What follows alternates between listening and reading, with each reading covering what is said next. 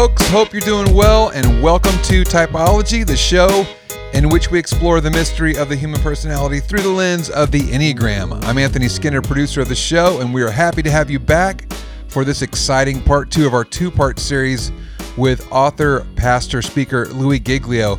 Louis is the pastor of Passion City Church in Atlanta, Georgia, and the original visionary of the Passion Movement. Louis has literally spoken to hundreds of thousands of 18 to 25 year olds around the country. Louis and his wife Shelly, who happens to be a close personal friend, she's fantastic as well, lead the teams of Passion City Church, Six Step Records, Passion Publishing, and the Passion Global Institute.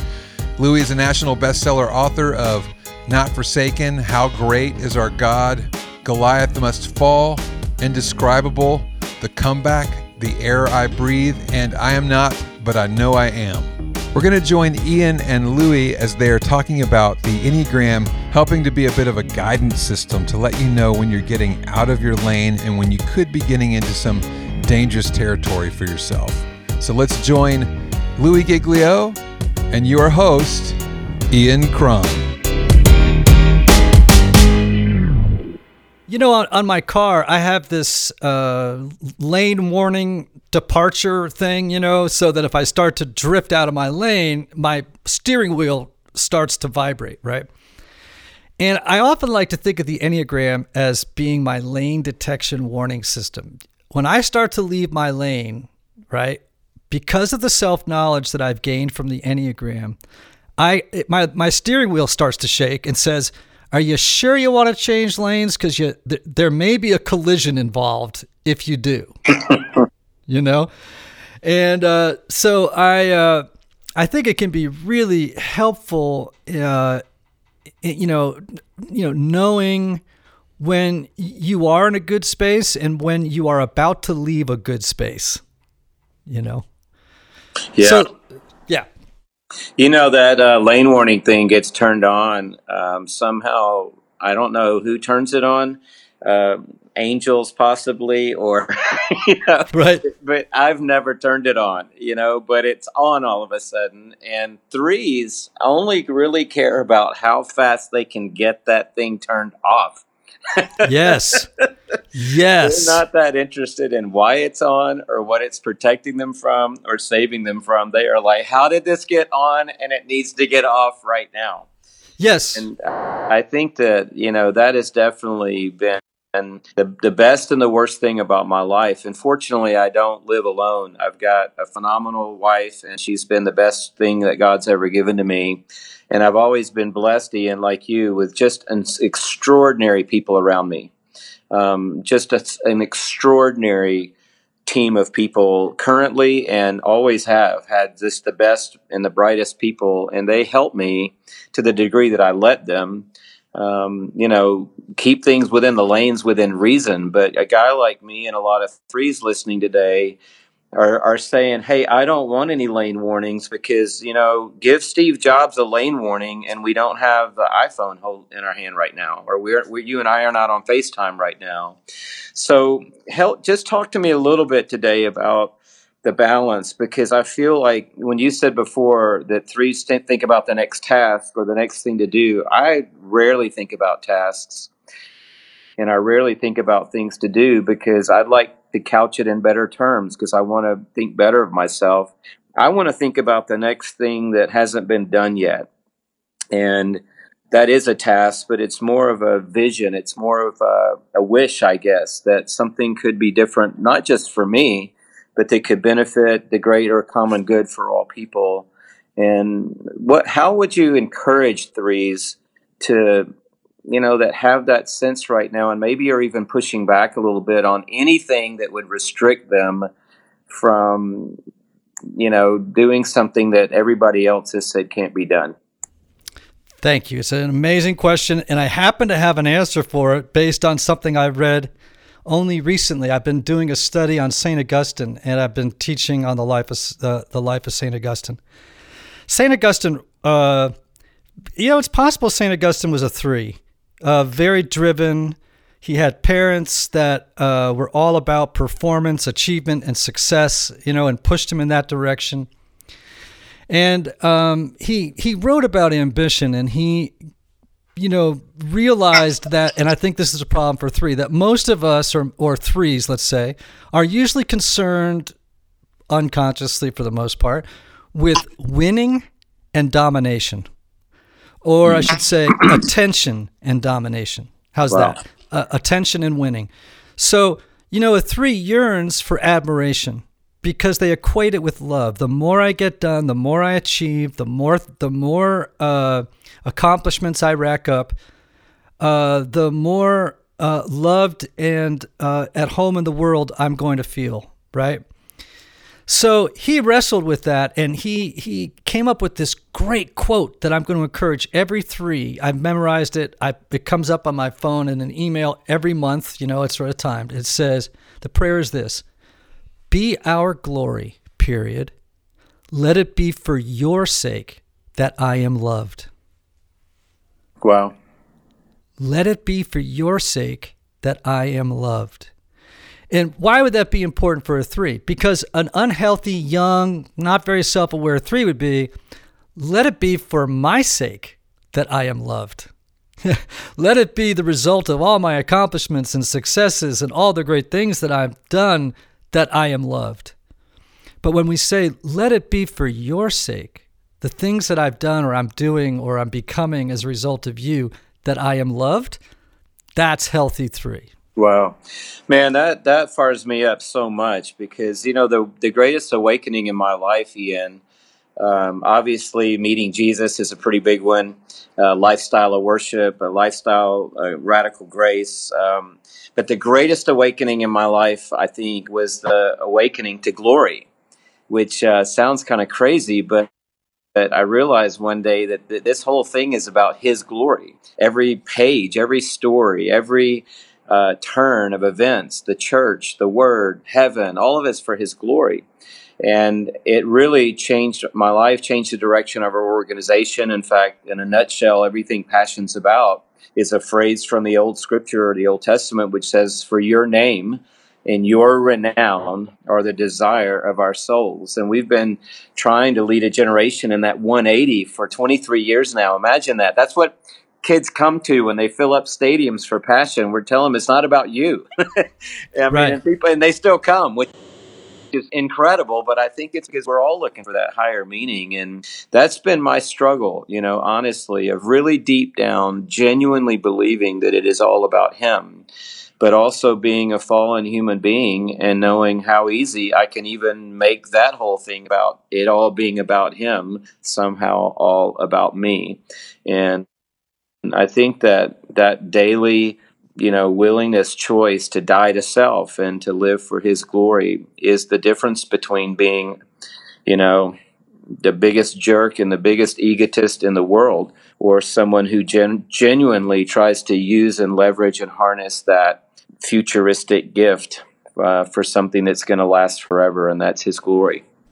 All right, this is fantastic. What I was going to say was what the Enneagram reveals is that part of us that is dimming the shine of God's glory.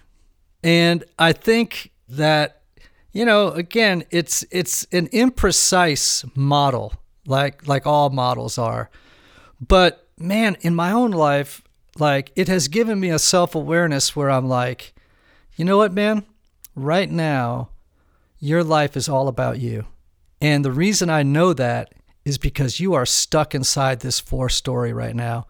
And that story is in direct opposition to the gospel of grace. Mm. You know what I mean? Like your story, the story of the three is I am what I do, right? In short, right? I am what I do.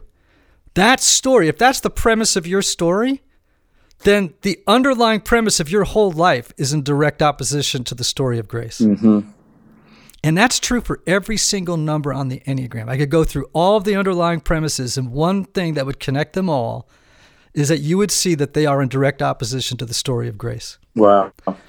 So if you can figure out, okay, man, what what lie, what false premise have I been living in? If you can then uh, become aware of it, and when it's taking over, then you can say, I can live in a better story, right? Yeah.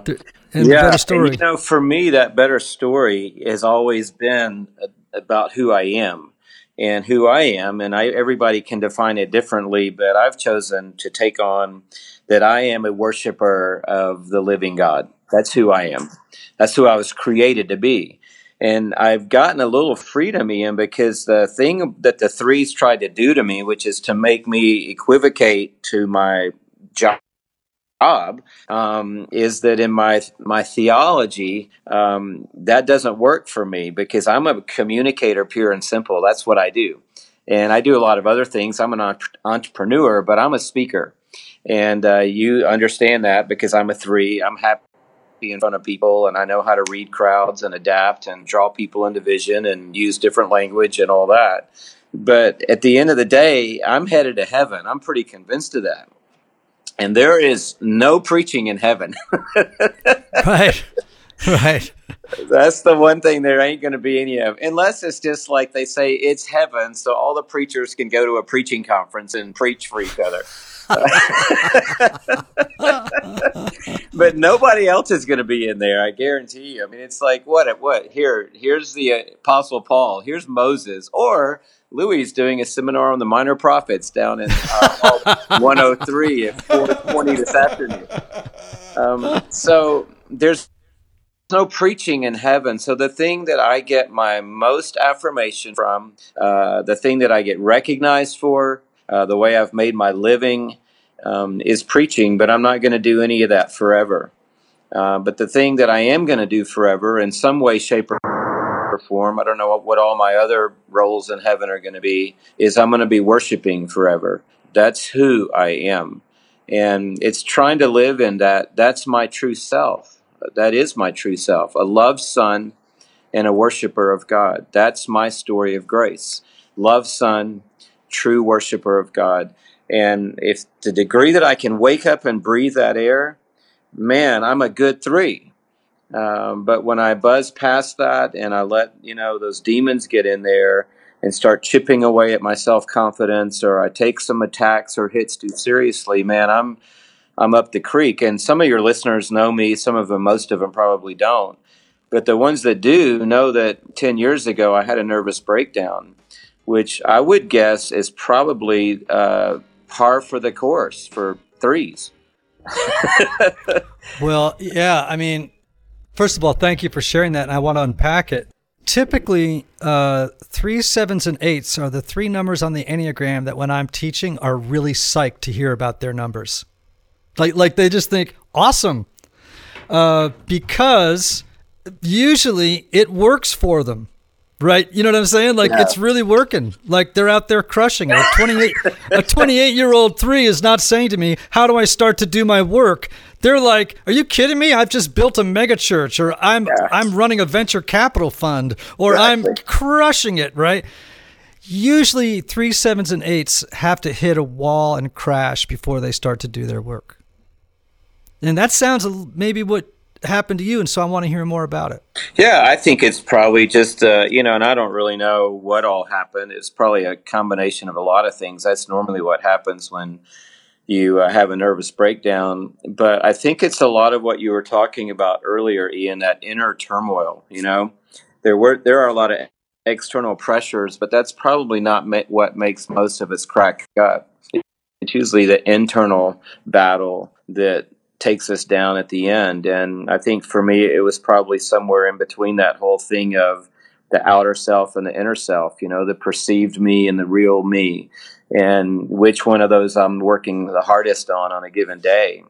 But what it did for me, because um, I still uh, consider myself to be an anxiety overcomer. And when you get cracked up like I did, and you're in a heap on the floor for six months, uh, you don't get over it. You really you go you get through it. And I'm I'm I would consider myself to be for the most part in my right mind today. Some other people might, you know, weigh in differently on that. And I have the light of Christ in my eyes. The wind of His Spirit is at my back. I'm functioning in my gifts. I would say I'm back in the black but I still am fighting that battle that took me out. It it creeps up here and there, and it's put me in a position where I'm doing some non three things a lot, like talk about my weakness and talk about my failure and talk about the fact that I couldn't hold it all together and that I'm not as strong as people perceive me to be. And I don't know, somehow standing on stages in front of, at this point, hundreds of thousands of people and telling them that I had a nervous breakdown is uh, not only been good for me, I think it's been good for everybody else that's ever been around me because it, it sort of, um, it brings us all to what you've been speaking about, to, to the real true self. And the real true self isn't bulletproof and there are no superheroes out there and threes have a tendency to project that but none of us are. Yeah well i um, i like how the greek the eastern orthodox would describe that experience they they call it a bright abyss mm. a, a bright abyss uh, because you know it's in that uh, it's the you know, again, it's this paradox, right? That in the spiritual life, the dark night of the soul, the abyss, there is a brightness to it that God is doing something in us that we could not do for ourselves, which is to transform us uh, and to help us face ourselves and survive yeah. what we see, right? And and so I think you know, as you said, you're 61 years old, 62. I can't remember what you said, but by the time you get up in, into that age bracket, I mean, how do I say this?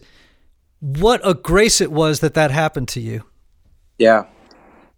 I mean, what a grace. Hundred uh, percent. And I think for a three to come out on the other side of that experience and know that I'm not what I do. I I am, as you say, uh, a son uh, of a perfect father. You know um, that uh, that that is a a revelation that if it can get into the blood and the marrow of who you are, changes the whole game.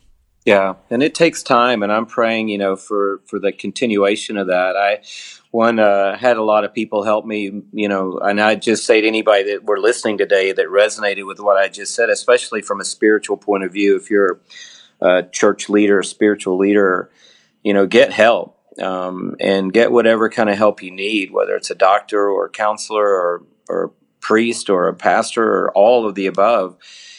But one of the the guys in the medical field, Ian, that spoke into my life, he said, you know, partly what's happened to you is that your brain, whatever that means, your, you know, your inner mechanism of self is trying to save you. Uh, because it thinks you're trying to kill yourself. yes. You know, all you yes. can do is laugh, you know? And so it's going to, it's shutting down to preserve you from killing you by all the stress, the pressure, the the pace, um, the expectations, the perfectionism that you're putting on yourself, and and your body, your brain right now thinks that you are at all out war against your own well being. And the only way it knows to protect you right now is to shut down and pre- prevent you from doing anything else to you. I thought that was fascinating. And I don't know enough about, you know, the medical world to really understand that. But uh, what a grace that God has even put a, a, shutdown mechanism inside each one of us that helps. And you know, I, I love that Psalm 23. Most everybody knows it, but the first line of it, when he says, "After the Lord is my shepherd, I won't be in need," which is a mouthful in and of itself. But he's says, My shepherd makes me lie down in green pastures. And I thought, man, I'm not even smart enough to lie down in green pastures. I got to have a shepherd make me do that. So thank you, Lord, you know, that He cares enough about us to, to actually sometimes make us do things like that. You know, that that's profound. And I, again, I want to thank you for your vulnerability because it's uh, it's always a gift when people are uh, vulnerable uh, for our folks and you know uh, to be clear, as a therapist, and so I don't want anyone to misunderstand me, I am a big advocate for pharmaceutical intervention when it is required, right? But I think our culture is over medicated. 100%. Um, and I think sometimes when someone has a breakdown or uh, depression, anxiety disorder, whatever, right? They may need some chemical support to get them, you know, in a place where they can start to deal with whatever is going on. I, so, all in favor of that, everybody. Trust me. But I, I think one of the questions that that doctors or therapists and priests and pastors ask in in um, when when you report to their office with something like you're describing is okay, what's wrong with you? Okay, and that is not a very helpful question when you're in a pile on the floor. you know what I'm saying? Like, what's wrong with you? Because you know, all of a sudden, mm. you've been pathologized and turned into a problem. Mm. Instead of maybe asking the question, what is your life trying to tell you? Yeah. What is, you know what I mean? Like, right. And, and what if, for example, your depression, anxiety, and I'm assuming that, that those were features of what you experienced. Yeah. what if those are messages um, from that part of you that is saying, um, maybe you're not sick, Louis. Maybe the culture or the life you're living is. And these are just the natural symptoms of what happens when you're not the sick one. It's actually the the story you're living, the culture you're in, that uh, is sick, and your body is saying, "This is toxic for me." Wow. Yeah, I think that's exactly it. And you know, it takes different forms. And the thing I've learned, Ian, you know, you're you got your disqualifiers and which I respect. And what I've tried to say too, my disqualifiers are, you know, this is different for everybody. Everybody's experience is different. Everybody's life is different. Um, I, I did get on board with a pastor very early in my process who had had exactly the symptoms because I had some crazy stuff happening and I was living in a bubble, I guess, Ian, because I didn't know how many thousands of people were struggling with what I was struggling with. Not one, tens, hundreds, tens of thousands. And so I didn't know anybody who'd been through what I'd been through. Uh, that's a lot different now, 10 years later, when I, I don't hardly know anybody who doesn't know somebody who hasn't been through what I went through. But everybody's story is different, and I don't want to project mine on anybody else. But um, it's not a simple equation of going into a doctor and getting a prescription and getting better in two weeks. And I think that's a revelation for some people of going, wow, this is a uh, a lot deeper, and it's going to require a lot more of a macro life overview, review, and transformation. And we're not accustomed to that. We like getting prescriptions and we like feeling better six yep. days later, but six months later, you realize, okay, it took me, in, in this case, 50 years pretty much to get here. It's going to take me a minute to get out. yep. Yeah. and, and that's true, man. Committed to that process and uh, to the whole yeah. process. Yeah.